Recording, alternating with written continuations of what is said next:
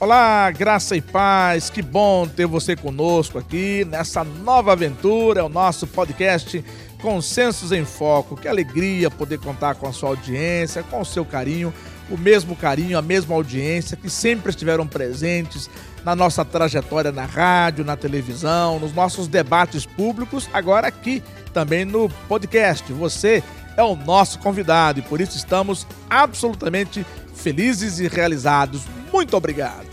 Nosso tema de hoje, você já sabe qual a importância e o significado da morte para o cristão. Se morrer é tão bom, porque ninguém deseja, porque ninguém quer.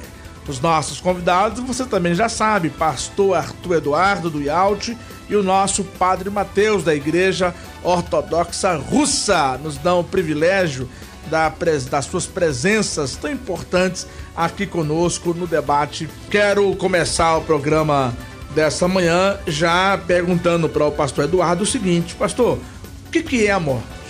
Biblicamente, o que, é que significa a morte? A morte é um inimigo. Né? A morte é um, como o apóstolo Paulo diz, é o último inimigo a ser vencido. A morte é, uma, é um corpo estranho, vamos dizer assim, na, na criação de Deus, que é fruto do juízo de Deus em decorrência da desobediência humana. Então, após o homem cair, né, Adão e Eva comerem do fruto, segundo a Bíblia, da árvore do conhecimento do bem e do mal, o qual, uma vez sendo comido, né, Deus havia dito que ambos morreriam, né, apesar de conhecerem o bem e o mal, ambos morreriam. Eles o fizeram e assim tiveram então a sentença dada por Deus de morte, né, de morrerem. Deus diz a Adão que ele era pó provia do pó e ao pó retornaria. Então, a, a ideia da morte, biblicamente falando, e sendo bem objetivo, né, a morte nunca, veja, a morte não é um elemento natural. É importante que se entenda isso, porque por natural nós entendemos aquilo que é intrínseco, que é relativo, que é, é, é do próprio ser. Então, quando se diz que algo é natural, né, isso é natural disso, daquilo, então nós estamos falando de algo que é inerente ao ser. Então, inerente à criação divina não é a morte. A morte é a vida. Então, não é do ser morrer, mas em decorrência da desobediência, então a morte ela surge no mundo e hoje, como vivemos há milênios em um contexto de morte, em um contexto onde as pessoas morrem, não é? Somos mortais, acostumamos-nos e pensamos erroneamente que isso é algo natural, ou seja, ah, é natural, faz parte da vida, isso é assim, é comum, é absolutamente normal. Não.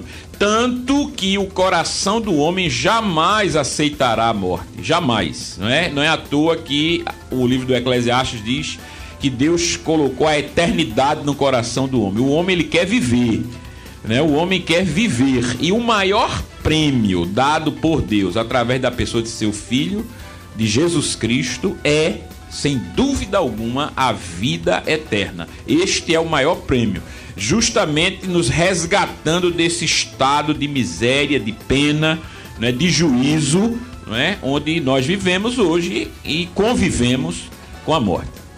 A morte é separação do corpo e da alma, Padre Mateus? A morte, na verdade, é, subscrevendo tudo que o pastor Eduardo disse, é inimigo né, e não natural, mas também a morte, reverendo, ela é uma graça e um remédio amargo. E na verdade, a morte é um ícone, é uma representação de uma realidade mais profunda porque a, a morte, na verdade, não significa não existência. Morte e vida, elas existem em relação a Deus. Deus é o único vivente. Por exemplo, nós estávamos mortos em nossos delitos e pecados, e no entanto existimos biologicamente. A morte física, que é essa separação do corpo da alma, para a qual o corpo deve retornar na, na ressurreição, ela aponta para esta realidade. Então, é, eu gosto muito de ver a morte como uma graça, porque não nos faz igual aos demônios, porque sem a morte nós seríamos semelhantes aos demônios que são mortos.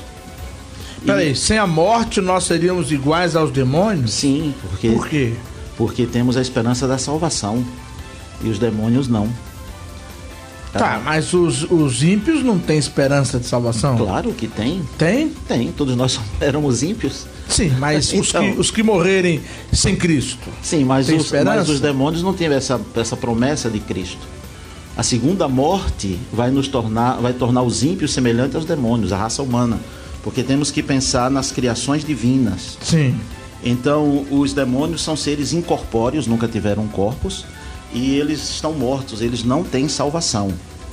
E os homens, para não se tornarem semelhantes aos demônios, Deus colocou a morte, que é algo que nos impede de viver eternamente no mal, e também que é um colírio onde tira as nossas ilusões da vida, onde torna tudo transitório, torna tudo é, findável.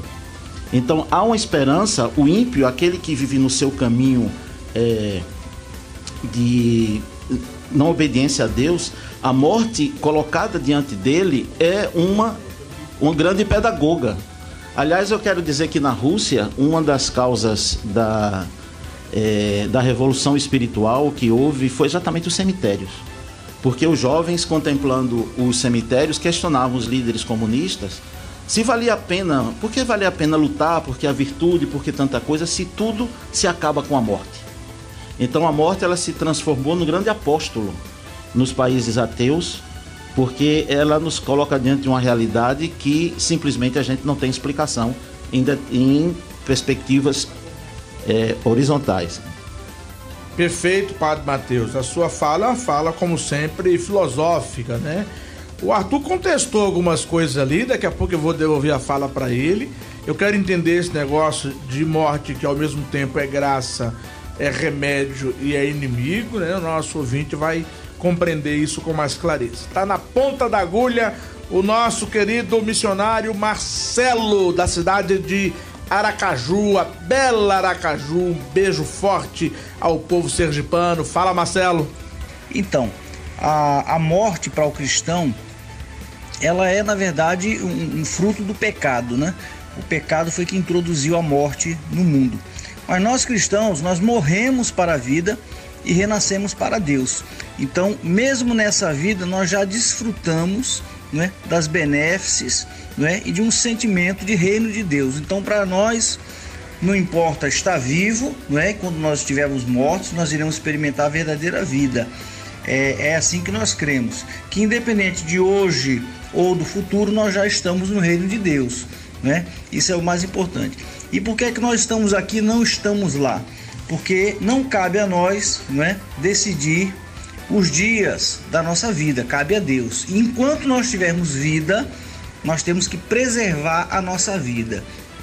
E não só preservar a nossa vida, mas preservar também a vida do nosso próximo.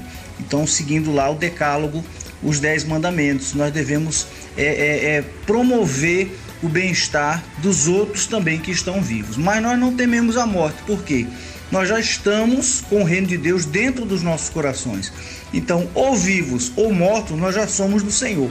Esse é o nosso entendimento, o entendimento da religião cristã, de que nós de fato já temos dentro do nosso coração o reino de Deus. Enquanto estivermos vivos, devemos ser né, os melhores, é, é, os mais é, é dedicados cidadãos, promovendo a vida a preservação da vida e o bem-estar de não só o nosso, mas de todos aqueles que nos cercam. Essa é a percepção do cristão e é isso que vocês vão encontrar no ensinamento de Jesus no Evangelho.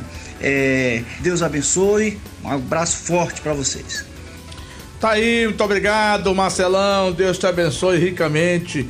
Em nome de Jesus, Marcelo é uma sumidade. Meu querido pastor Arthur Eduardo, o Padre Mateus colocou muitas interrogações nas nossas mentes, dentre as quais ele deu um destaque especial para o fato de que a morte seria, na visão dele, tanto inimigo como graça. O remédio amargo foi a expressão que ele utilizou. E ainda mais disse que a morte é a causa de não sermos semelhantes aos demônios. O que é que o senhor disse, pastor? O senhor fez uma cara de quem estava contestando? Não, de jeito nenhum. Não, eu entendi perfeitamente. Estou desconfiado que o senhor também é quase um ortodoxo, viu? Quase ortodoxo.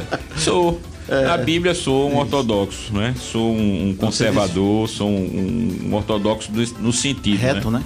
Reto. E o padre Mateus falou uma coisa muito interessante, muito importante, não é? Porque aquilo que ele falou é, é algo assim é, é fundamental para que se entenda bem. Aliás, dois pontos. Primeiro que os demônios eles é, têm uma natureza por não terem mais a graça divina, não é? E eles um é, dia, nem... eles um dia tiveram a graça divina? Se cremos que foram anjos, se cremos assim, não é? Se se crê assim, eu, é, tiveram, não é? Estiveram Sim. debaixo da graça divina, não é? Mas é, esse é um ponto, não é? Então veja só, qual é? Imagine um ser consciente, ou seja, inteligente, que sabe que não terá mais nenhuma possibilidade de perdão. Então toda a intenção desse ser é voltada para o mal, não é? É voltada para o mal e para a destruição. Isso é um ponto. O segundo ponto é justamente o fato de nós sermos transitórios, ou seja, de nós sermos materialmente finitos. Isso é uma coisa importante, por quê? Porque a morte, né, apesar de ser um inimigo, como a Bíblia diz em 1 Coríntios, a morte é um inimigo mas é um inimigo que nos torna conscientes de nossas fraquezas, de nossas limitações, de nossas necessidades. E a principal delas é justamente a esperança na graça divina. Veja, a partir do momento que eu lido com o fato inevitável da morte, a morte é um fato inevitável neste plano existencial. Não e os há... que serão arrebatados, pastor? Eles vão morrer? Não, mas nós, nós não sabemos isso. É isso que está, nós não, não sabemos. sabemos o quê? Se haverá arrebatamento? Não, nós não sabemos quando será isso, nós Sim. não sabemos se será na nossa vida. Então mas nós... para alguns a morte não será inevitável. Isso, mas veja que para nós, como lidamos constantemente com a morte, a morte é um fato muito mais presente do Sim. que o arrebatamento. Sim. Não é? Então nós pensamos muito mais nas questões assim da morte porque isso nos cerca constantemente, está conosco todos os dias. Então, nos faz pensar, nos faz para aqueles que pensam assim, verdadeiramente, não é? Porque quem não investiga, é, é, ele nunca se volta a Deus. Mas aquele que investiga e que se volta às questões existenciais, não tem como ele não pensar em Deus, não tem como ele não se voltar a Deus, não tem como ele não é, ajoelhar-se diante da grandeza, da grandiosidade divina. Então, neste ponto, é algo que, que tem um caráter, inclusive, pedagógico, reverendo Oberval. Reverendo Gessé Almeida Rios, nosso missionário na, na África, está também na ponta da agulha para se pronunciar sobre o tema dessa manhã. Reverendo Gessé, a bola é sua. É, precisamos primeiro entender que existem diversas cosmovisões sobre a morte. E vivemos num mundo plural e é natural que se tenha diversas interpretações ou explicações para a morte. A nossa, no entanto, como cristãos, deve se basear tão somente na revelação bíblica. E aqui eu creio que dois eventos uh, se destacam. O primeiro, a criação propriamente dita, a narrativa da criação, e o segundo, aquilo que é conhecido na teologia como recriação. Ah, nossa chave para obter o significado da morte, é, no entanto, está lá na origem. Primeira Primeira vez que ela é mencionada, por exemplo, em Gênesis capítulo 2, verso 17. E ali mesmo na criação a gente vê que Deus faz um pacto com, com Adão, é, chamado também de pacto das obras ou pacto da criação, no qual ele estabelece obrigações mútuas nessa relação entre ele mesmo, o Criador, e o homem, o, o ser criado, a sua criatura. E neste, neste pacto, duas, Deus dá a, a tudo uh, para esse homem. Aliás, Deus é o Deus da graça, né? Tudo livremente oferece de graça para esse homem e exige dele, uh, em contrapartida, obediência. E uh, o referencial que Deus exige aqui, é, coloca aqui para checar essa obediência, digamos assim, é a árvore. Da árvore do conhecimento do bem e do mal não comerás, porque no dia em que dela comeres, certamente morrerás. E a primeira vez então que essa palavra aparece. Morte, portanto, aqui é um, um novo, ah, desconhecido, ah, um conceito abstrato até então, portanto. Mas já no capítulo 3 de Gênesis temos a, a desobediência se, se concretizando e os efeitos dessa, dessa desobediência se faz sentir já de imediato. A morte dessa relação com Deus, né, especialmente. A fuga de Deus, o, o não encontrar com Deus, o, o esconder-se de Deus. A morte, portanto, é a punição pela desobediência. Mas aí entra o segundo aspecto que eu mencionei, a recriação. Né? Deus em Cristo recria, faz novas todas as coisas. A obediência de Cristo. Veja que o indutor da desobediência, Satanás, era Satanás, levou o homem a obedecer e Jesus vem para induzir o homem, levar o homem à obediência de volta. Para aqueles, portanto, que se submetem a Cristo, ah, ele, pela sua obediência, ressignificou a morte essa, esse, essa ressignificação da morte, Padre Mateus, que o reverendo Gessé, aliás, um abraço ao reverendo Gessé, e eu quero também, antes de voltar para o Padre Mateus, mandar um abraço muito carinhoso e muito especial para minha querida Alone. A Alone está nos escutando na cidade de Senhor do Bonfim, na Bahia. É uma ouvinte assídua do nosso programa, uma amiga de longas datas, uma irmã amada, especialmente querida. Abraço forte, Alone. Deus te abençoe ricamente em nome de Jesus. Muito obrigado pelo carinho da sua audiência. Estou aqui recebendo sua mensagem no nosso no nosso zap particular. Padre Mateus, o reverendo Gessé, que aliás era muito amigo da Lone, né? Ainda é muito amigo da Lone, está na África agora. Mas o, padre Gessé, o, o, o reverendo Gessé disse que eh, Cristo vai ressignificar a morte. Né? Em que sentido isso aconteceu, Padre Mateus, e como é que foi isso? Bom, muito bem. Antes eu gostaria de só rapidamente é, reforçar a palavra do pastor Arthur, que às vezes a gente fala aqui e fica confuso para o para o ouvinte, né? Principalmente essa história da morte ser amiga inimiga ou graça. Bom, ele falou ali que os demônios vêm com grande fúria. Isso está na Sagrada Escritura, né? O Apocalipse diz que os demônios desceram a terra com grande furor, porque sabia que pouco tempo lhe resta. Mas os demônios também foram amigos do apóstolo Paulo. que quando o espinho da carne vem, é, Paulo é um mensageiro de Satanás que o esbofeteia. E com isso, Paulo impede de se gloriar. É uma disciplina divina que é exatamente essa dimensão da morte. É uma disciplina usando um inimigo para poder ele ter um crescimento. Então, ele diz que a, o espinho da carne o impedia de ele se ensoberbecer com as visões que ele tinha. Então, é, e a graça bastava a ele. Isso era uma graça para o apóstolo Paulo. Outra questão também é que o arrebatamento, é bom lembrar que nossos corpos morrem desde que nascem, né? Nós adoecemos, nós temos é, várias fraquezas, porque nossos corpos são mortais. Ô, Padre Mateus, desculpe, só para poder a gente deixar isso bem claro para o nosso ouvinte, é, você está dizendo então que os demônios eles não têm autonomia, não têm vontade própria na relação deles com Deus. Eles acabam sendo instrumento nas mãos de Deus para fazer a vontade de Deus. Sim, perfeito. Então, até, até o demônio é o demônio de Deus. Sim, Deus é o Senhor do universo. Se não tivesse controle, ele dá certa autonomia aos demônios, por exemplo, quando fala é, que este mundo, o mundo jaz no maligno, é uma concessão divina, que depois ele será, será tomada. Então, esse reino de Satanás é uma concessão. Logo, quem concede tem autoridade sobre aquele que recebe a concessão. Agora, quanto à questão da ressignificação da morte, é muito interessante mostrarmos que os símbolos é, principais do cristianismo apontam para isso. Primeiramente, o batismo. O batismo ele nos introduz na morte. Sim. Né? Então já é uma dimensão que nós morremos com Cristo.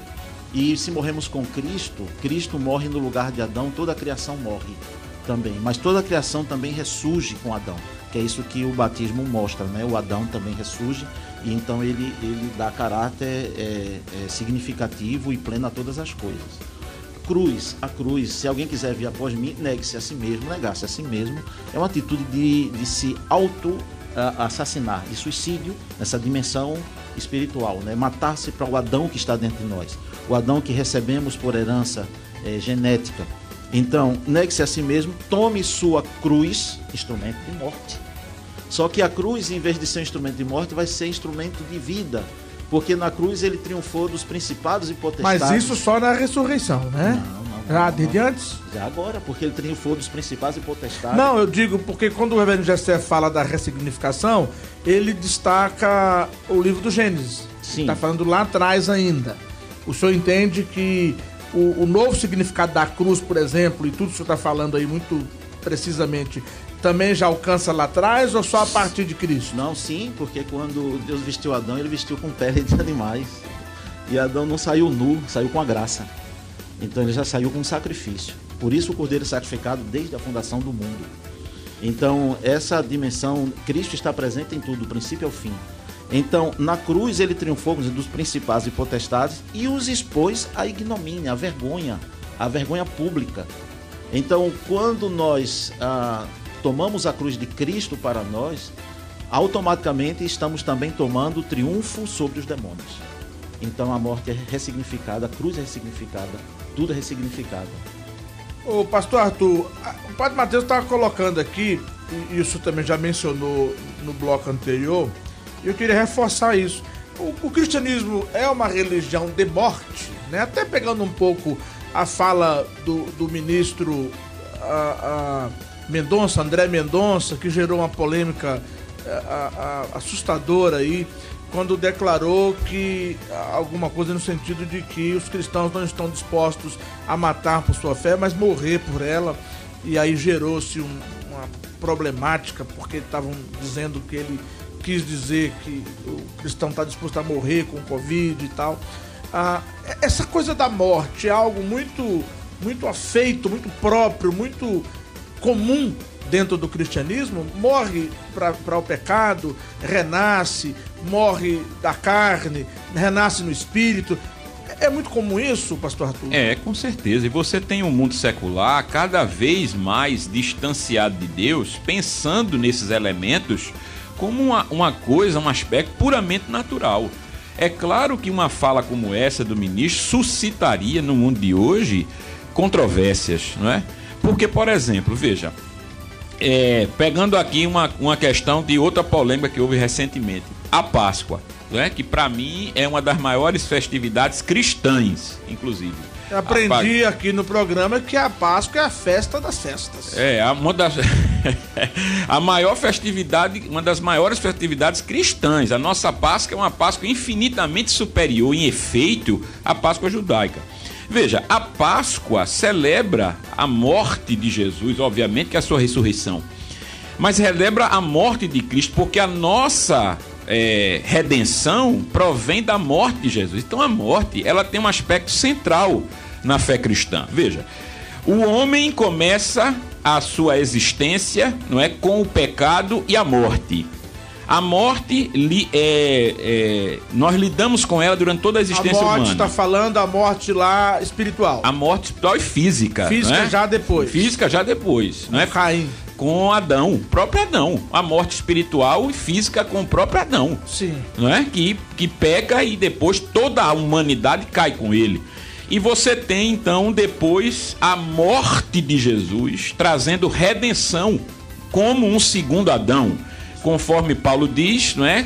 usando aí uma, uma, uma figura judaica de, de, de uma figura de linguagem, não é? E uma figura de estilo judaica. Você pega o segundo Adão, que é Jesus, trazendo uma na sua ação salvífica muito mais eficácia, é até pela natureza das coisas, porque é muito mais difícil dar a vida do que tirar, não é mais é muito mais difícil viver do que morrer nesse nosso ambiente nessa nosso, nesse nosso plano de existência. Então, você tem a morte como sendo um elemento central, obviamente, no pensamento judaico-cristão. No pensamento judaico havia o sacrifício, sacrifício do cordeiro, então morte. No pensamento cristão há o sacrifício de Jesus, morte. A nossa morte para o pecado, nossa morte para o mundo. Agora, o mundo secular vê a morte como sendo um percalço apenas. E o que é que o mundo secular vai fazer? De tudo para burlar a morte, né? E vai fazer de tudo para que, nesse processo de burlar a morte, a preservação da vida ela seja tratada de modo às vezes, reverendo Albeval, entenda, entrando nessas questões de pandemia, às vezes até tirânico, com a perda das liberdades, com a perda das consciências, etc. Então, o mundo, em nome da segurança material, veja, está cada vez mais disposto a tudo. Em nome da sua segurança física, o mundo está cada vez mais disposto a tudo, inclusive a rever o papel da religião na sociedade, que para muitas pessoas não é essencial, para muitas pessoas é até perigoso, não é? Todas essas controvérsias que estão existindo agora, reverendo Abeval, não se dão por causa do Covid-19.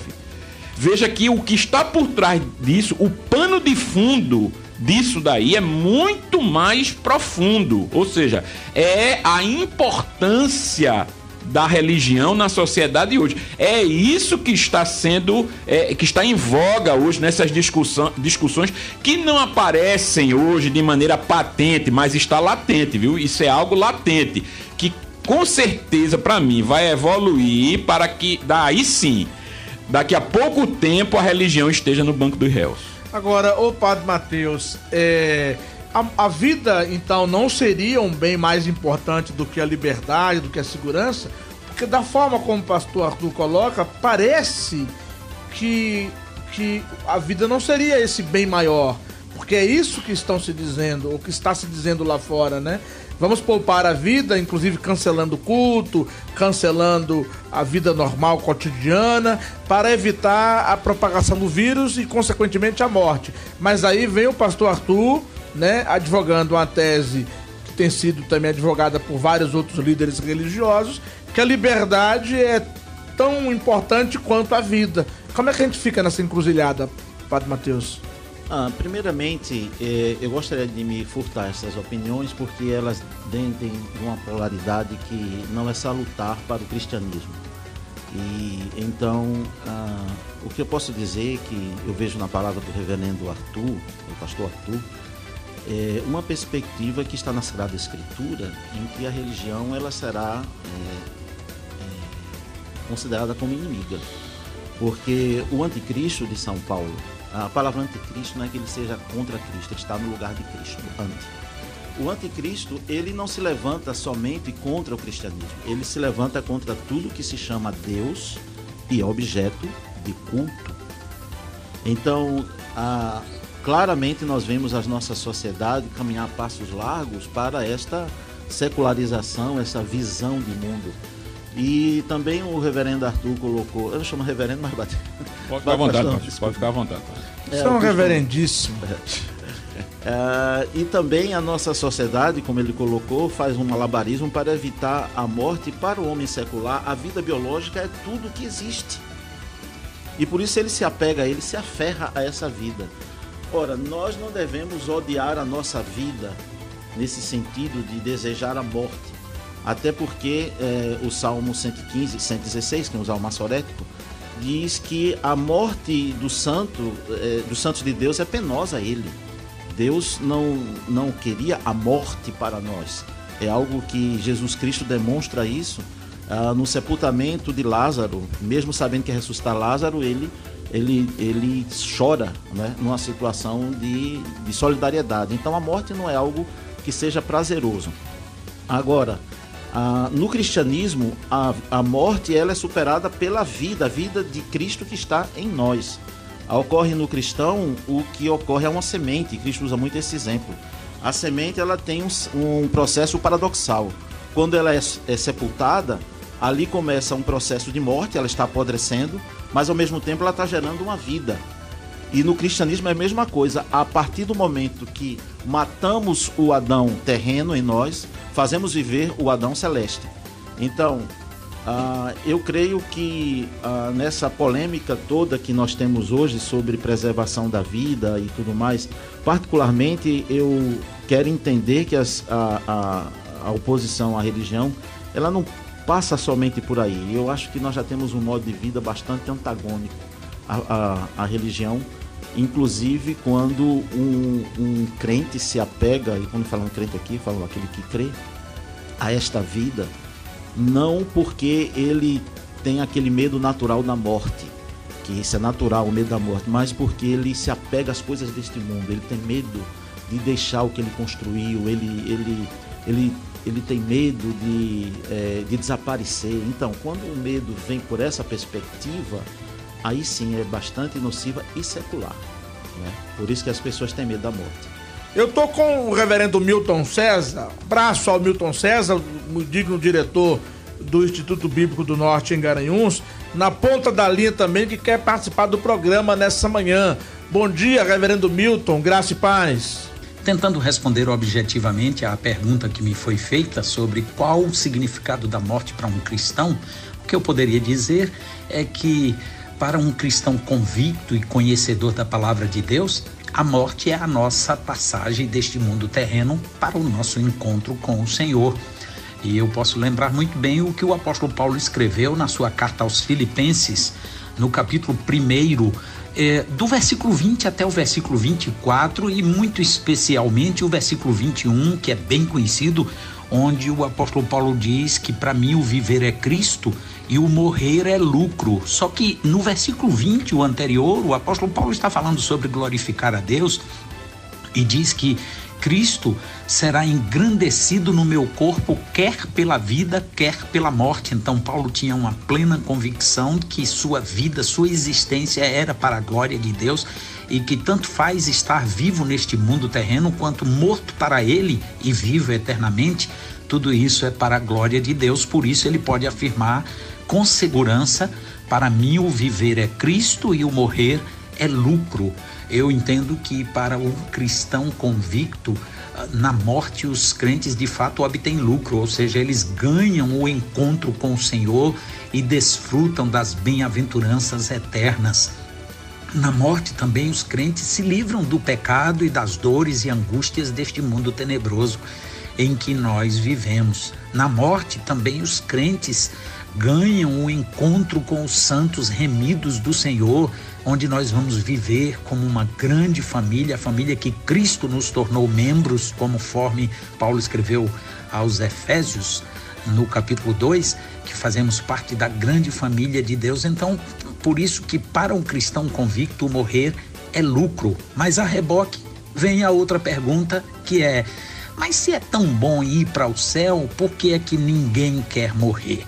Uh, ninguém é uma força de expressão uh, muito ampla, porque os cristãos que são convictos e que têm conhecimento da palavra de Deus e vivem pelo que creem, estes entendem que de fato há uma bem-aventurança na morte. Por exemplo, o salmista, tudo indica Davi, no Salmo 116, versículo 14, diz: Preciosa é aos olhos do Senhor a morte dos seus santos. Uh, por sua vez, em Apocalipse 14, versículo 13, está escrito: Bem-aventurados os mortos que desde agora morrem no Senhor. Sim, diz o Espírito, para que descansem das suas fadigas, pois as suas obras os acompanham. Então, resumindo, nós entendemos que a morte é lucro para os cristãos, mas que nem todas as pessoas Uh, entendem desta forma, têm até medo da morte, outras não querem morrer de forma alguma porque elas têm insegurança, elas não sabem o que tem depois da morte. Mas para quem conhece a palavra, quem tem convicção em Cristo Jesus de vida eterna, nós sabemos o que tem depois da morte, o nosso encontro com o Senhor e com os santos servos de Deus. Por isso não temos medo da morte, não vivemos o tempo inteiro desejando morrer, mas como Paulo disse, se é, é frutífero permanecer aqui, vou permanecer enquanto o Senhor quiser. Mas quando Ele quiser me levar, não tenho medo da morte, porque tenho a segurança de que entrarei na vida eterna. Muito obrigado pela oportunidade, que Deus abençoe a todos os teus ouvintes. Abraço ao nosso querido reverendo Milton César. Aliás, vamos convidar pedir a produção para depois fazer um contato com o reverendo Milton para trazê-lo aqui. É uma preciosidade, vai muito nos ajudar também aqui no nosso, nosso debate. Um abraço para nossa querida Jennifer Panta, ligada no debate nessa manhã. Forte abraço para Jennifer, para toda a sua família, abençoada em nome de Jesus, tá bom? Um abraço ao nosso querido presbítero José Carlos Albuquerque, tá ligado no nosso debate também, está sintonizado conosco. Deus te abençoe, Carlinhos, em nome de Jesus. Padre Mateus, quais são os tipos de mortes que a Bíblia relata? Ela fala da morte física, morte espiritual, morte eterna. Tem mais morte ou só essas três? Na verdade, existem duas mortes, né? Sim. Que é a morte, a separação de Deus, ou não está em Deus. Morte não significa não existência. A morte significa não estar participando da vida de Deus, porque Deus é o único vivente. E temos, por exemplo, isso a nossa própria história, né? Paulo diz que nós estávamos mortos em nossos delitos e pecados. E então significa que ah, embora tivéssemos coração batendo, respirando, há uma morte que não está em Deus. E essa morte é dos demônios. Né? Então, esta é a morte que é a segunda morte também, que essa morte não está em Deus, que vem como consequência no juízo final. Agora, existe uma morte física, que é uma espécie de é, graça e remédio amargo para a, a raça humana. É, graça no sentido porque ela impede que nós tenhamos o mesmo destino dos demônios, porque ela põe em nossa existência uma finitude que nos leva a refletir e é esse remédio amargo porque ela também não permite que a maldade humana se espalhe eternamente. Então vai haver uma, um dia em que Deus vai julgar o mundo com justiça e também a morte será eliminada, ou seja, aí sim, a morte nesse sentido dos que não estão em Deus irão para uma vida de não, exist, de, não vida, não é? É bom lembrar que no cristianismo vida eterna não é perenidade da existência, porque tudo que Deus criou é perene a vida eterna, segundo Cristo, é conhecer a Deus, o Pai, e a Ele mesmo como aquele que enviou. Então é mais uma qualidade de relação do que propriamente uma, um estado. A existência perene ela é, é comum a todas as a criação de Deus. Só que uns vão existir em estado de vida, que é estando em comunhão com o Criador, e outros vão existir em estado de morte, que é fora da comunhão do Criador. E aí só há tormento e ranger de dentes. Muito bem, eu estou na ponta da linha com o reverendo Marcelo Bernardino, lá do Espírito Santo. Bom, a resposta em relação à primeira pergunta, afirmamos que a morte para um cristão é uma transição do mundo presente com suas complexidades e males decorrentes do pecado para uma eternidade gloriosa conforme nos diz o apóstolo Paulo em Romanos, no capítulo 6, versículo 23, porque o salário do pecado é a morte, mas o dom gratuito de Deus é a vida eterna em Cristo Jesus, nosso Senhor. Também a nossa confissão de fé, confissão de fé de Westminster, um dos principais símbolos para os crentes reformados, no capítulo 32, na primeira sessão, ao meio desta sessão, nos afirma que imediatamente no momento da morte, as almas dos justos, sendo então aperfeiçoadas em santidade, são recebidas no mais alto dos céus, onde contemplam a face de Deus em luz e glória, esperando a plena redenção de seus corpos. Como também nos diz a resposta à pergunta de número 37 do breve catecismo de Westminster. As almas dos crentes, na hora da morte, são aperfeiçoadas em santidade e imediatamente entram na glória, e seus corpos, estando ainda unidos a Cristo, descansam na sepultura até a ressurreição. A resposta à segunda pergunta porque ninguém quer morrer? Respondemos, porque a morte é uma realidade que ninguém deseja em sã consciência, pois ela não faz parte do estado original da criação. Antes, é uma das imediatas consequências da queda dos nossos primeiros pais com a entrada do pecado do mu no mundo. Portanto, a única saída para que superemos o drama da morte física e sejamos livres da morte espiritual é a verdadeira e plena fé em Cristo como nosso Senhor e Salvador. Que Deus possa abençoar a sua vida muito bem, esse é o nosso querido Marcelo Bernardino. Reverendo Marcelo Bernardino é presidente lá do Sínodo, homem de Deus, muito preparado, muito qualificado. A quem nós agradecemos efusivamente a participação no debate desse dia tão especial. Pastor Arthur, é, há uma diferença significativa entre morrer no Senhor ou, ou morrer fora do Senhor? Como é que é isso? Com certeza, né? Morrer no Senhor é morrer convicto da sua fé, da sua consciência, né? Em Cristo. E eu penso que a Bíblia, né? Ela é um, ela é um livro, né? Ou um conjunto de livros, mas aí eu falo no conjunto, ela é um livro que contém todas as respostas, né? E respostas objetivas e claras para aquela pessoa que procura, né? Estas respostas existenciais a Bíblia diz exatamente o que será da alma após a vida, a Bíblia diz o que será da nossa vida, a Bíblia diz o que é que nós devemos fazer, né? a Bíblia diz o que é a morte, como nós já vemos começando aqui né, né, nesse debate. A Bíblia diz o que é que precisamos como seres humanos. Né? E é óbvio que aquele que morre em Cristo, esse, apesar de lidar com o inimigo, que o vence temporariamente nesta existência, né? a morte sempre vence nesse plano existencial.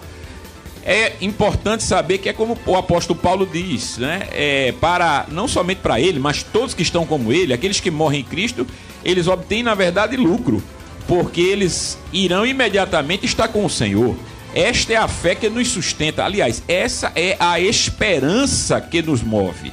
A esperança que nos move é saber, primeiramente, que existe algo além da morte, algo que existe uma realidade além morte.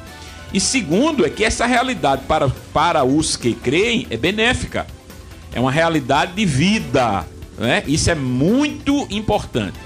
Agora, observe que as pessoas se desesperam normalmente diante da realidade da morte justamente porque não sabem o que encontrar. Foi o caso de uma controvérsia que existiu em Corinto sobre a ressurreição.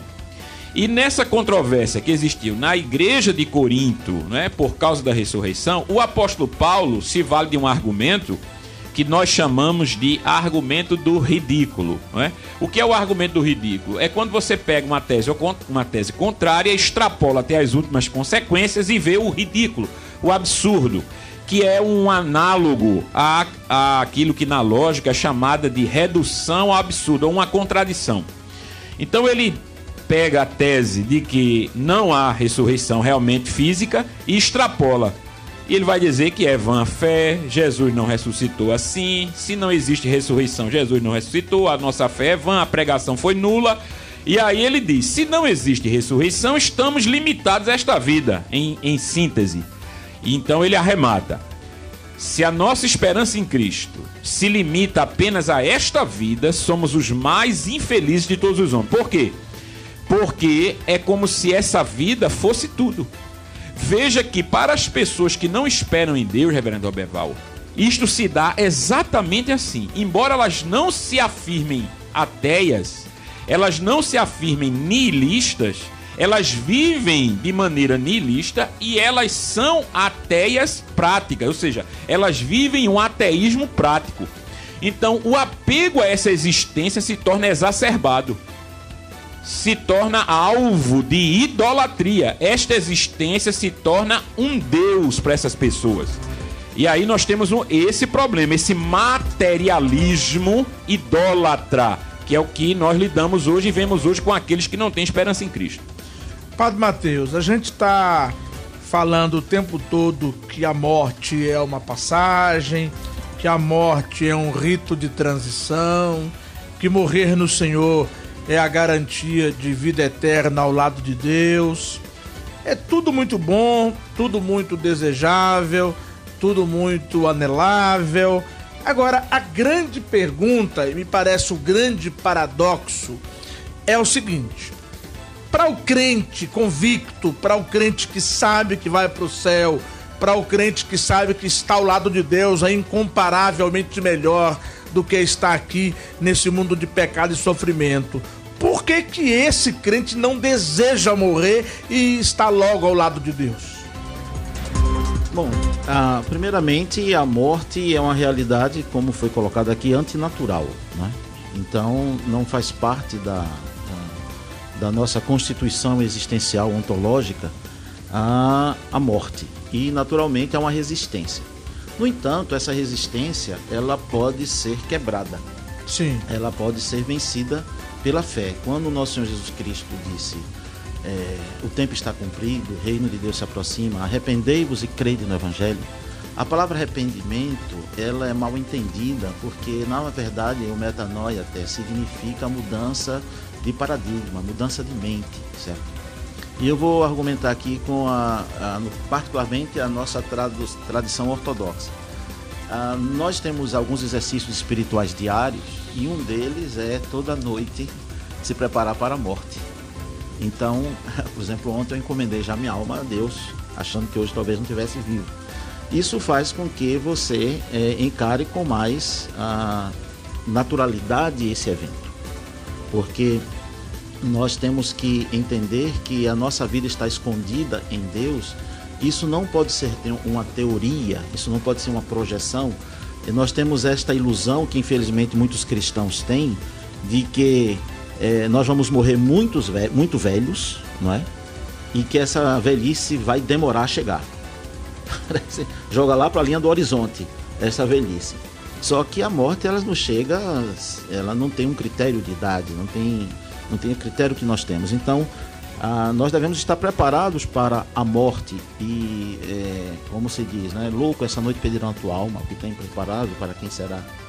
Então, o cristão, ele já está morto para este mundo e ele deve se desapegar completamente de tudo.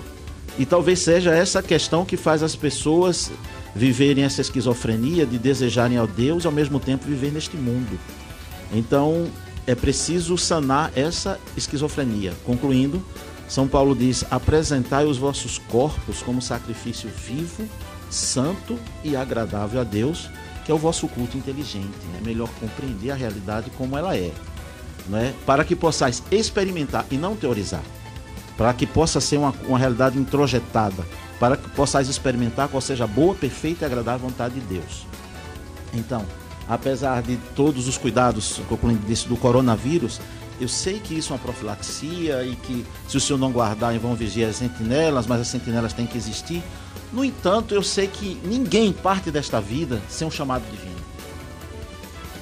Então, estou absolutamente tranquilo de que por coronavírus, por acidente, por assassinato, por doença degenerativa, sei lá qualquer coisa, nosso corpo vai Ninguém morre antes da hora. Não. Deus definiu o dia da morte. Sim. E mesmo que eu me esforce muito, cometendo um suicídio, tendo uma vida desregrada, vivendo uh, debaixo e sob perigo permanente, constante. Mesmo assim, eu só morro no dia que Deus estabeleceu. Eu não tenho como abreviar isso. Nenhum todo fio de cabelo está contado, nenhuma folha cai, nenhum pardal cai sem o consentimento do Pai Celeste. É controle total e absoluto da existência. Mas controle total absoluto, Padre Mateus, para voltar para o pastor Arthur, é Deus saber, é Deus ter conhecimento, é Deus permitir, Deus tolerar ou Deus determinar? Ele falar assim, ó, o João vai morrer dia 10, desta forma, de tal ano. É assim? Bom, isso para mim são falas que não dizem nada. Porque se Deus permitiu ou consentiu. Desculpe, a vergonha que eu passei. não, não, não, tô dizendo. que eu sei que é uma fala comum que existe. Porque se Deus permitiu ou consentiu, na verdade ele determinou, então se ele consentiu, é a mesma coisa. É a mesma coisa. Pastor Arthur Eduardo, eu quero saber se eu não vou conseguir pegá-lo numa divergência com o Padre Mateus durante todo esse programa. Pode Parece que agora eu cheguei no ponto, né? O senhor discorda que Deus estabelece o dia da nossa morte e que nós poderemos sim, de alguma forma, abreviar a nossa existência? Rapaz, eu, eu penso em textos como aquele, não é porque morreria antes do tempo. É, é, você observe, honra teu pai e tua mãe para que se prolongue os teus dias. Veja, eu, é, uma, é uma questão metafísica, não é uma questão sobrenatural e que nós, no máximo, temos, no máximo, temos nossas conjecturas a partir daquilo que nós compreendemos da Bíblia e que entendemos do tempo. O tempo, a partir de uma perspectiva divina, é muito facetado, é uma coisa extraordinariamente superior àquilo que eu imagino. Ou seja, o que é que Deus não previu? O que é que Deus, de certa maneira, não determinou com a sua previsão? Veja, é uma coisa tão extraordinariamente elevada que o máximo que eu posso falar são conjecturas humanas a partir da minha realidade finita. Não é? São, e eu acho que é nesse sentido que o Padre Mateus falou, como eu disse, que não significam, não é? é? Então eu penso que é algo assim, claro que Deus determinou, é claro que Deus está no controle, é claro que Deus previu, é claro que aquilo que ele, que ele permite, veja, e que poderia estar dentro da vontade dele, porque se você for falar assim, Deus quer que o homem peque, não. Deus não quer que o homem peque. Deus não quer pecado. Entendeu? Ele já disse que não. Aí seria um contrassenso, aí seria contraditório. Mas permitiu, não é? Então, no plano dele, quando ele fez, sabia que estava fazendo. Então, você tem todas essas coisas que são para aquelas pessoas, né? Que estão pensando nisso constantemente e trabalhando esse, esse aspecto teologicamente. Eu acho que é uma coisa muito importante se pensar, tem seu espaço. Mas na conversa aqui, né, e para o grande público, é preciso que as pessoas que estão ouvindo elas entendam o seguinte: veja, elas jamais vão compreender como as coisas se dão no plano divino, mas elas têm que ter confiança que Deus está no controle de todas as coisas, ainda que pareça que Ele não esteja. Porque quando nós estamos numa situação de caos, né, quando nós estamos numa situação de, de turbulência, de tribulação, muitas vezes pensamos que estamos ao Deus dará, ou seja, nós não estamos desgovernados. Podemos estar pelos governantes locais, mas não pelo governante eterno, não pelo celestial. Ele está sempre, sempre estará no governo de todas as coisas. Agora, o Padre Mateus, que é um, um lorde britânico, né? Um lorde russo, né? Um lorde russo brasileiro.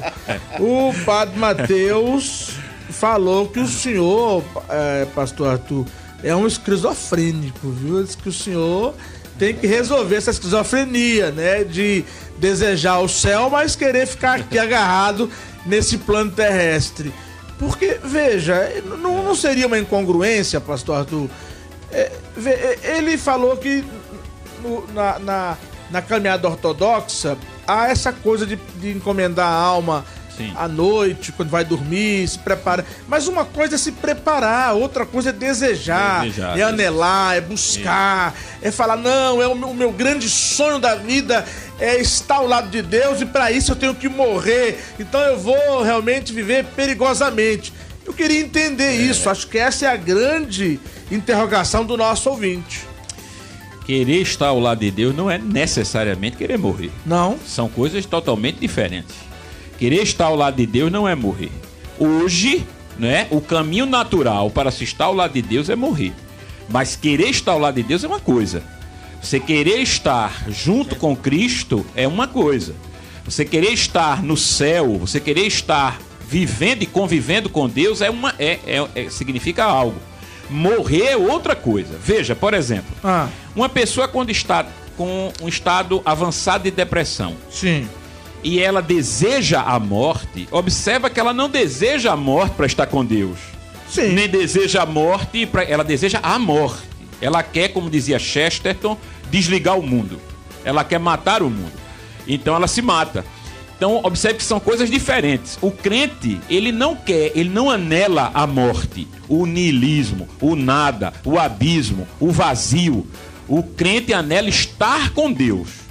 Agora, se ele, para estar com Deus, ele, veja, se for o caso dele ter de enfrentar a morte, somos preparados na Bíblia inteira, através inclusive do exemplo dos apóstolos, a enfrentar a morte com esperança e com alegria, porque depois da morte nós estaremos certamente com Cristo. Então, não há nenhum tipo, veja, de problema em se compreender isto. Não é a, a desejar a morte. Porque eu sei que Cristo está comigo aqui em vida, apesar dos pecados, da finitude, apesar das limitações, Cristo está comigo. Então eu estou com Ele. Agora, eu estarei plenamente com Ele quando eu passar por esse processo, se for o caso de passar, por esse processo de morte. Morte que é inimigo. Ninguém quer, ninguém quer passar pelas mãos do inimigo. Mas eu sei que ainda que eu passe pelas mãos do meu inimigo, que é a morte, eu estarei com Cristo eternamente. Eu tenho que mandar um abraço também para o Rogério Carlos, reverendo Rogério Carlos, lá na cidade de Fortaleza, ligado conosco. Por falar no Rogério Carlos, eu queria ouvir o depoimento do reverendo Walter Caetano, tá certo? Reverendo Walter Caetano falando sobre o tema do programa do dia de hoje, que versa sobre a questão da morte e da vida eterna. Certamente essa nós vamos no viés daquilo que o apóstolo Paulo nos ensinou. A morte para o crente é lucro, morrer para o crente é lucro, né? não é o fim. Diferente para aquele que não tem o temor do Senhor, na verdade, quando ele morre, é, aqui já significa que ele o céu dele já foi aqui na terra, então já foi o fim. Né? E aí certamente é outra realidade plenamente distinta, diferente e é, complicada para a vida do ímpio, né? Mas para aquele que crê no nome do seu Jesus Cristo, certamente é lucro, é, é vida eterna, é salvação. É, nas palavras de uh, escrita por Thomas Watts, quando ele faz comentário ao, ao, breve catecismo de Westminster, ele aponta alguns pontos importantes sobre a questão da morte é, como lucro para a vida do crente, porque entre alguns pontos importantes, os crentes serão livres do pecado, da vida, aliás, na vida é, eterna. Essa é o livre do pecado, nós temos a, a libertação plena, né? Também ah, receberemos mais do amor de Deus na vida eterna. Eh, habitaremos no lugar celestial na vida eterna.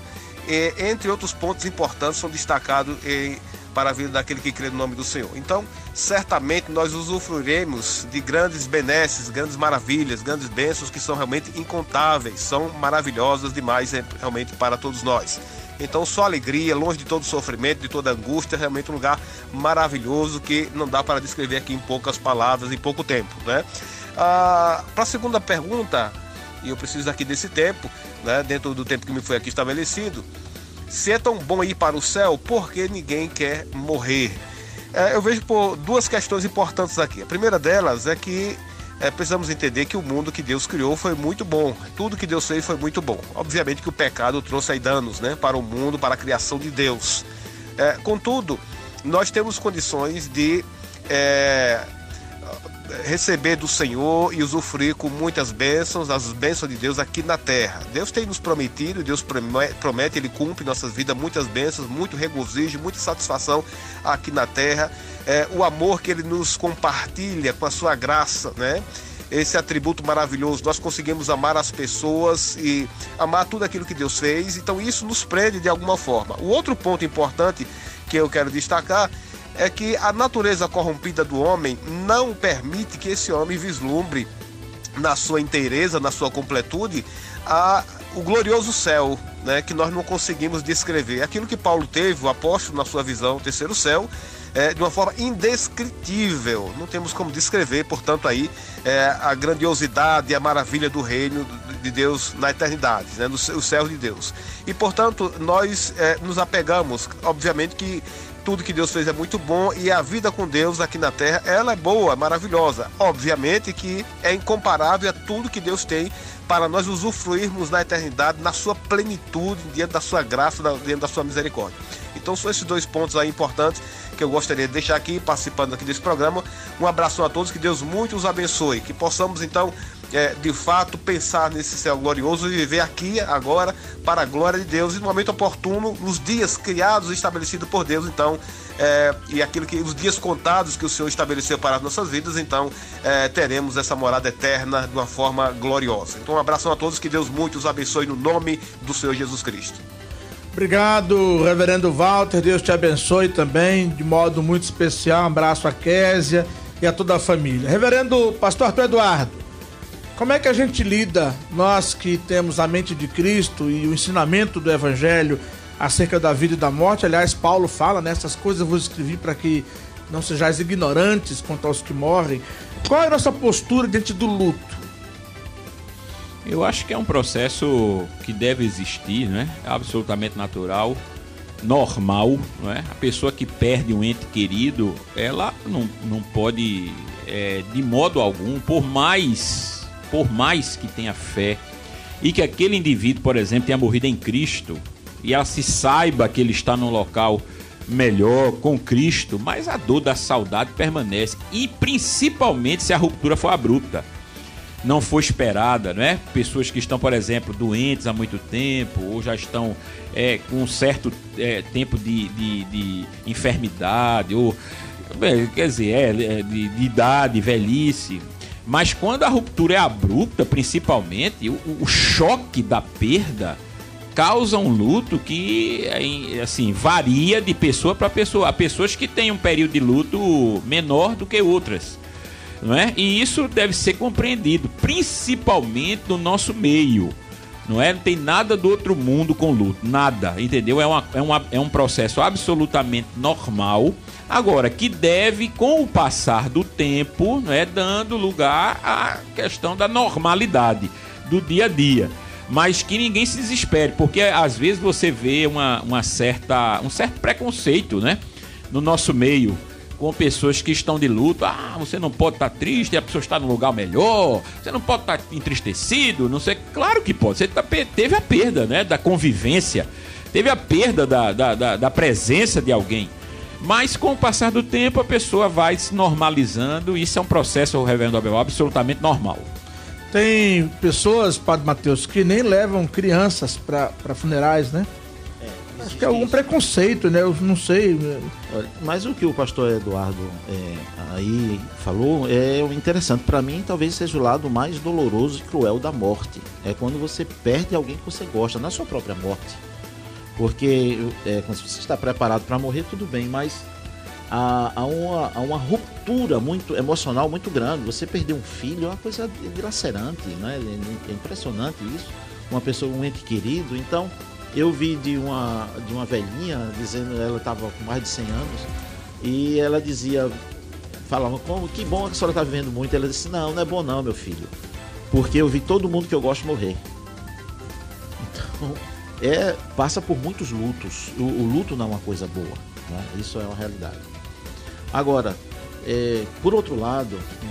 E às vezes o luto se torna algo patológico também, né? É, aí sim, é quando a pessoa o luto ele tem um tempo, né? naturalmente, porque o, o, o tempo também é um remédio divino onde as coisas se acalmam. A saudade fica, jamais a pessoa administra melhor. Né? Ninguém lembra de uma pessoa que morreu há 10 anos chorando no mesmo dia, que foi a morte. Então, a não ser quando a pessoa tem uma. Aí já é uma patologia, já é uma coisa a se trabalhar. Né? É muito interessante. Nesse período que a gente está vivendo, pastor Arthur, é, de funerais diferentes, estranhos, né? As pessoas que estão, sobretudo, Isso, morrendo com Covid, não pode se despedir, é, coisa isolada, distante. Né? No começo, né, o ano passado, já foi inclusive ainda mais restrito, né? Era aquela coisa bem bem, bem afastada, né? Bem, bem seca, bem árida, né? Isso. Hoje algumas pessoas já estão participando, mas ainda assim é complicado, né? É complicado. Você veja, é, é complicado desde o processo de internamento, porque você. Eu tive, já estive internado com Covid, né? O ano passado. Passei alguns dias internado. E Você a... foi entubado, não? Não, graças não, a né? Deus não. Mas fica uma, uma, uma sensação terrível, porque você não, você não vê os enfermeiros, você não vê o médico, eles todos estão aparamentados com é, é, é, face shields, aquelas máscaras. Parece né? astronauta. Parecem astronautas, né? e você tem não pode ser visitado, você fica isolado, né? Isso se reflete bastante né, no, no, no, no velório. Quando a pessoa falece, você veja que a pessoa está isolada, tá entendendo? Já aconteceu esse tipo de situação em outros momentos da história da humanidade, a humanidade teve de lidar com isso, né? em outros momentos também, essa questão de isolamento. Mas eu acho, reverendo Beval, voltando à questão principal do nosso debate, que é a morte, Eu vejo que esses, esses momentos, e esse momento para mim não acontece à toa, de modo algum, ele não é uma, uma, um evento fortuito da, da nossa contemporaneidade, do nosso tempo, de modo nenhum. Mas isso nos leva a uma reflexão geral, viu? Está levando o mundo a uma reflexão geral para mim. Muitas pessoas, eu estou observando isso, apesar de tudo, elas estão sendo forçadas a pensar sobre a brevidade da vida, a fragilidade da vida, a transitoriedade da vida. E isto é algo nesse aspecto positivo. O ser humano, ele está sendo, veja, vencido e ele está sendo levado a pensar isso novamente por um vírus. Um vírus está vence o ser humano. Então, ele precisa realmente parar e ponderar. E muita gente tem feito isto.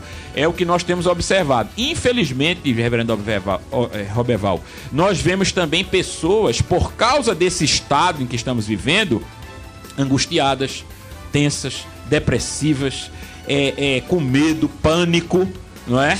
E é nesse momento que eu gostaria de deixar aqui o registro. Mais do que nunca, eu entendo que a igreja é essencial. Um abraço ao nosso querido. Já mandei, né? Ele tá cobrando, ele não ouve o programa. Aí fica aqui cobrando abraço, o Valdir Benevides, né? Até, a, até me assustei que ele tá solto ainda, né? Quer dizer, solto que eu falo da casa dele, né? Porque ele tava preso dentro de casa, né? Que Deus tenha o Valdir num bom lugar. Ele bota aqui, ó. O programa está muito bom, pertinente ao contexto de mais de 300 mil mortes e mais de 4 mil ao dia. O Padre Mateus, como sempre, com contribuições edificantes. E o pastor Arthur Eduardo, mesmo tendo o nome de Eduardo, entre aspas, geladeira, é muito bom. Um abraço, tá? E aí ele mandou uma outra mensagem aqui que é como é que é, é indecifrável, eu não posso falar. O, o reverendo Valdir tem que, se, tem que abrir mão desse esquerdismo dele que tem, tá fazendo né? bem para ele. Ele não. vai ser preso, ele vai ser preso. Vamos ouvir o reverendo Sérgio Vitalino? A verdade é que a morte para um verdadeiro cristão, é, ele, ela faz parte da entrada e da posse de tudo aquilo que o Senhor prometeu para os seus. Esse é meu entendimento. Eu creio que o apóstolo Paulo também pensava assim quando escrevendo aos Filipenses, ele colocou as seguintes palavras. Filipenses capítulo ah, 1, a partir do versículo 1, ele, 21, ele diz: Porquanto para mim o viver é Cristo e o morrer é lucro. Entretanto, se o viver na carne traz fruto para o meu trabalho, já não sei o que hei de escolher. Ora, de um lado e outro estou constrangido, tendo o desejo de partir e estar com Cristo, que é incomparavelmente melhor. Mas por vossa causa é mais necessário permanecer na carne.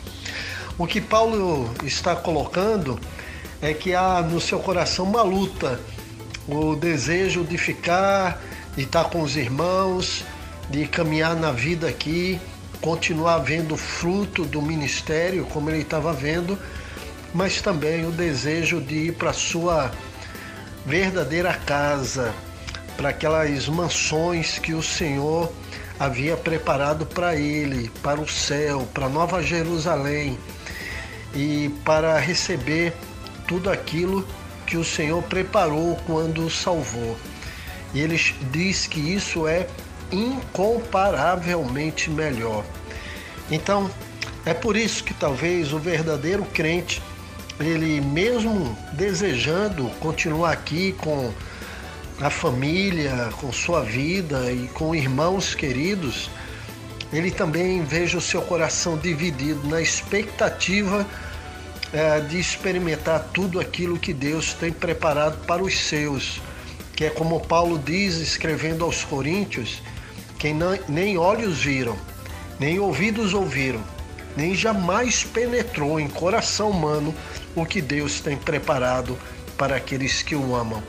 Então, desafio o ouvinte a avaliar sua vida diante da eternidade e ter o seu coração bem colocado em Cristo, para que a morte não seja algo a que se deve temer, mas um momento em que, ah, de coração tranquilo, partimos para a nova vida que é conquistada por Jesus Cristo, nosso Salvador.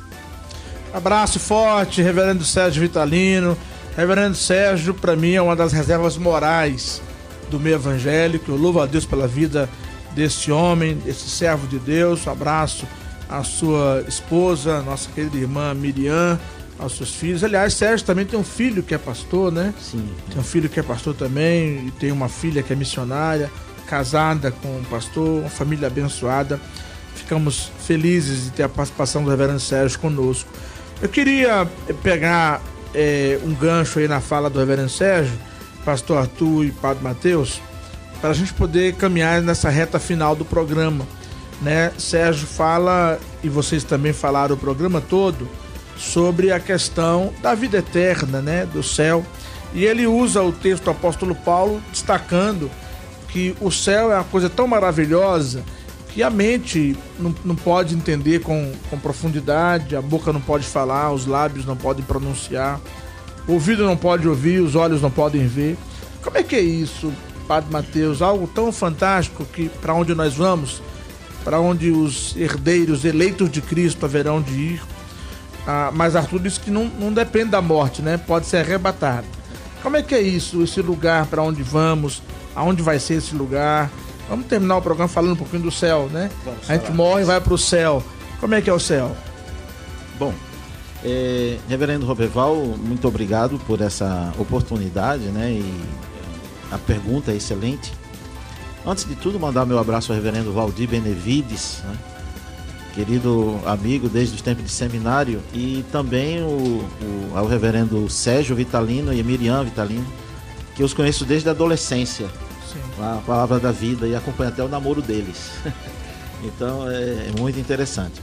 Bom, ah, há muita coisa a falar e e vou tentar ser muito muito rápido, né? Ser sucinto, para dar tempo também ao pastor Arthur.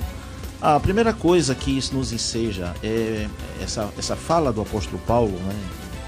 Da a incapacidade da linguagem humana de descrever o que Deus tem preparado, nos traz um- uma postura prática para os dias para os dias terrenos, né? Primeira coisa, é lembrar exatamente a postura diante da morte e da vida biológica, ela vai mudar quando a gente entende que nós não somos um projeto de Deus para viver felizes entre esse breve ato de tempo entre o berço e a sepultura. Nós somos um projeto para a eternidade. E assim como o pai, um pai, ele faz, ele educa seu filho visando a sua idade adulta, também Deus nesta vida dispõe coisas visando a nossa vida futura, ou seja, o nosso estado último, que é este que vai perdurar. Então é preciso entender que a mente divina, que a alma divina, que o amor divino por nós é, é total. Então toda a sabedoria Deus coloca a a- em favor da, daquele que ele chama, daquele que ele ama. Muito bem. Quanto a isso, mais uma vez vou pegar o apóstolo Paulo. E Paulo diz assim, é, sempre nas suas epístolas, quando ele estava preso, ele diz: Eu, o prisioneiro de Cristo. Ele não fala eu, o prisioneiro de César. Ele não estava preso por César, embora humanamente ele fosse preso no Império Romano. Mas ele sentia que ele era preso de Cristo porque Cristo queria ele na cadeia. E se, ele, se Cristo queria ele na cadeia, ele era apóstolo, então ele dizia: Eu sou prisioneiro de Cristo. Isso não é fatalismo, não? Não. Porque ele sendo apóstolo, o que, é que ele diz? Porque a palavra de Deus não pode ser amordaçada. As minhas prisões fizeram com que toda a guarda pretoriana escutasse o evangelho. Então ele não veio, ele não via a cadeia como uma tragédia, como uma punição, como algo que Deus abandonou, que é muito comum esses sentimentos no dia de hoje. Eu sou apóstolo. É uma, é uma crise de identidade que as pessoas têm, que o apóstolo não tem. Ele sabe quem ele era, o porquê ele era e o, e o que ele devia fazer. Então, tudo que acontece na nossa vida, nós devemos entender que é um grande plano, uma sabedoria que nos prepara para a eternidade e nós somos, então, servos de Deus para cumprir este plano. Pastor Arthur Eduardo, o que, a gente fala para o nosso ouvinte desse céu que é anunciado, que é falado na palavra de Deus. Já que é tão bom ir para lá, já que é o nosso sonho, o nosso anelo último e principal, como é que é esse céu? Primeiro, ele será também no corpo. É bom que se que se fale sobre isso. Nós ressuscitaremos. Não é uma coisa assim, uma dicotomia absoluta entre espírito e o espiritual e o material. Nós, seres humanos, fomos criados assim. Nós somos criados com corpo e espírito, ou alma e espírito. Então nós viveremos para sempre com corpo, alma e espírito, corpo e espírito. Então, nós teremos um corpo glorificado. Nós não seremos, não, não existiremos como existimos hoje. O Apocalipse é claro quando diz que não haverá ali, naquela realidade, dor, pranto, lamento, morte. Então é uma realidade inimaginável, porque nós estamos tão imersos nesta realidade que não conseguimos imaginar. Chega-nos a ser utópico, ou seja, parece uma fantasia. Aos olhos daquele que não conhece a Bíblia nem o poder de Deus, parece uma fantasia. Parece algo é, é, fantástico. Mas é realmente algo fantástico. Por quê? Porque será uma realidade absolutamente diferente. Veja, o que é vivermos sem mentira, hein, Padre Mateus? Sem hipocrisia. Que é vivermos sem arrogância, sem soberba, sem pecado, sem prostituição? O que é vivermos sem morte, sem pranto, veja, sem lamento algum? É algo inimaginável. Todas as nossas experiências hoje, elas estão ligadas a, esses, a esse tipo de questão. Nós temos experiências das mais diversas, todos nós, sempre, sempre conectadas à dor, à perda, ao pecado, a erro, à falta nossa e alheia. Então, só podemos vislumbrar pela fé o que será. E isto deve guiar a vida do, do cristão. O cristão ele deve ser guiado por isso acima de qualquer outra coisa, não se fiando em nada, nada do que está nem à sua esquerda nem à sua direita. Por quê? Porque este é o prêmio da soberana vocação. Louvado seja o nome do Senhor, que todos nós anelemos o céu, né? O céu como a Bíblia diz, tá certo? Porque ali, meu querido Reverendo Oberval, todas as coisas finalmente farão sentido. Muito bem, eu quero concluir. Posso claro. Citar um exemplo claro, rapidinho. Mateus. É, há um poema de um padre é, russo que ele viveu em, em, campos de concentração e no poema ele escreve, ele, ele chama-se Gulag, né? Ele via a primavera. Então ele viu como as coisas ressurgiam na primavera. Aí ele escreveu dizendo: Se tu revestes assim a erva do campo e as flores que hoje existem e amanhã não existem mais, como não serão os nossos corpos na ressurreição? Como revestirá.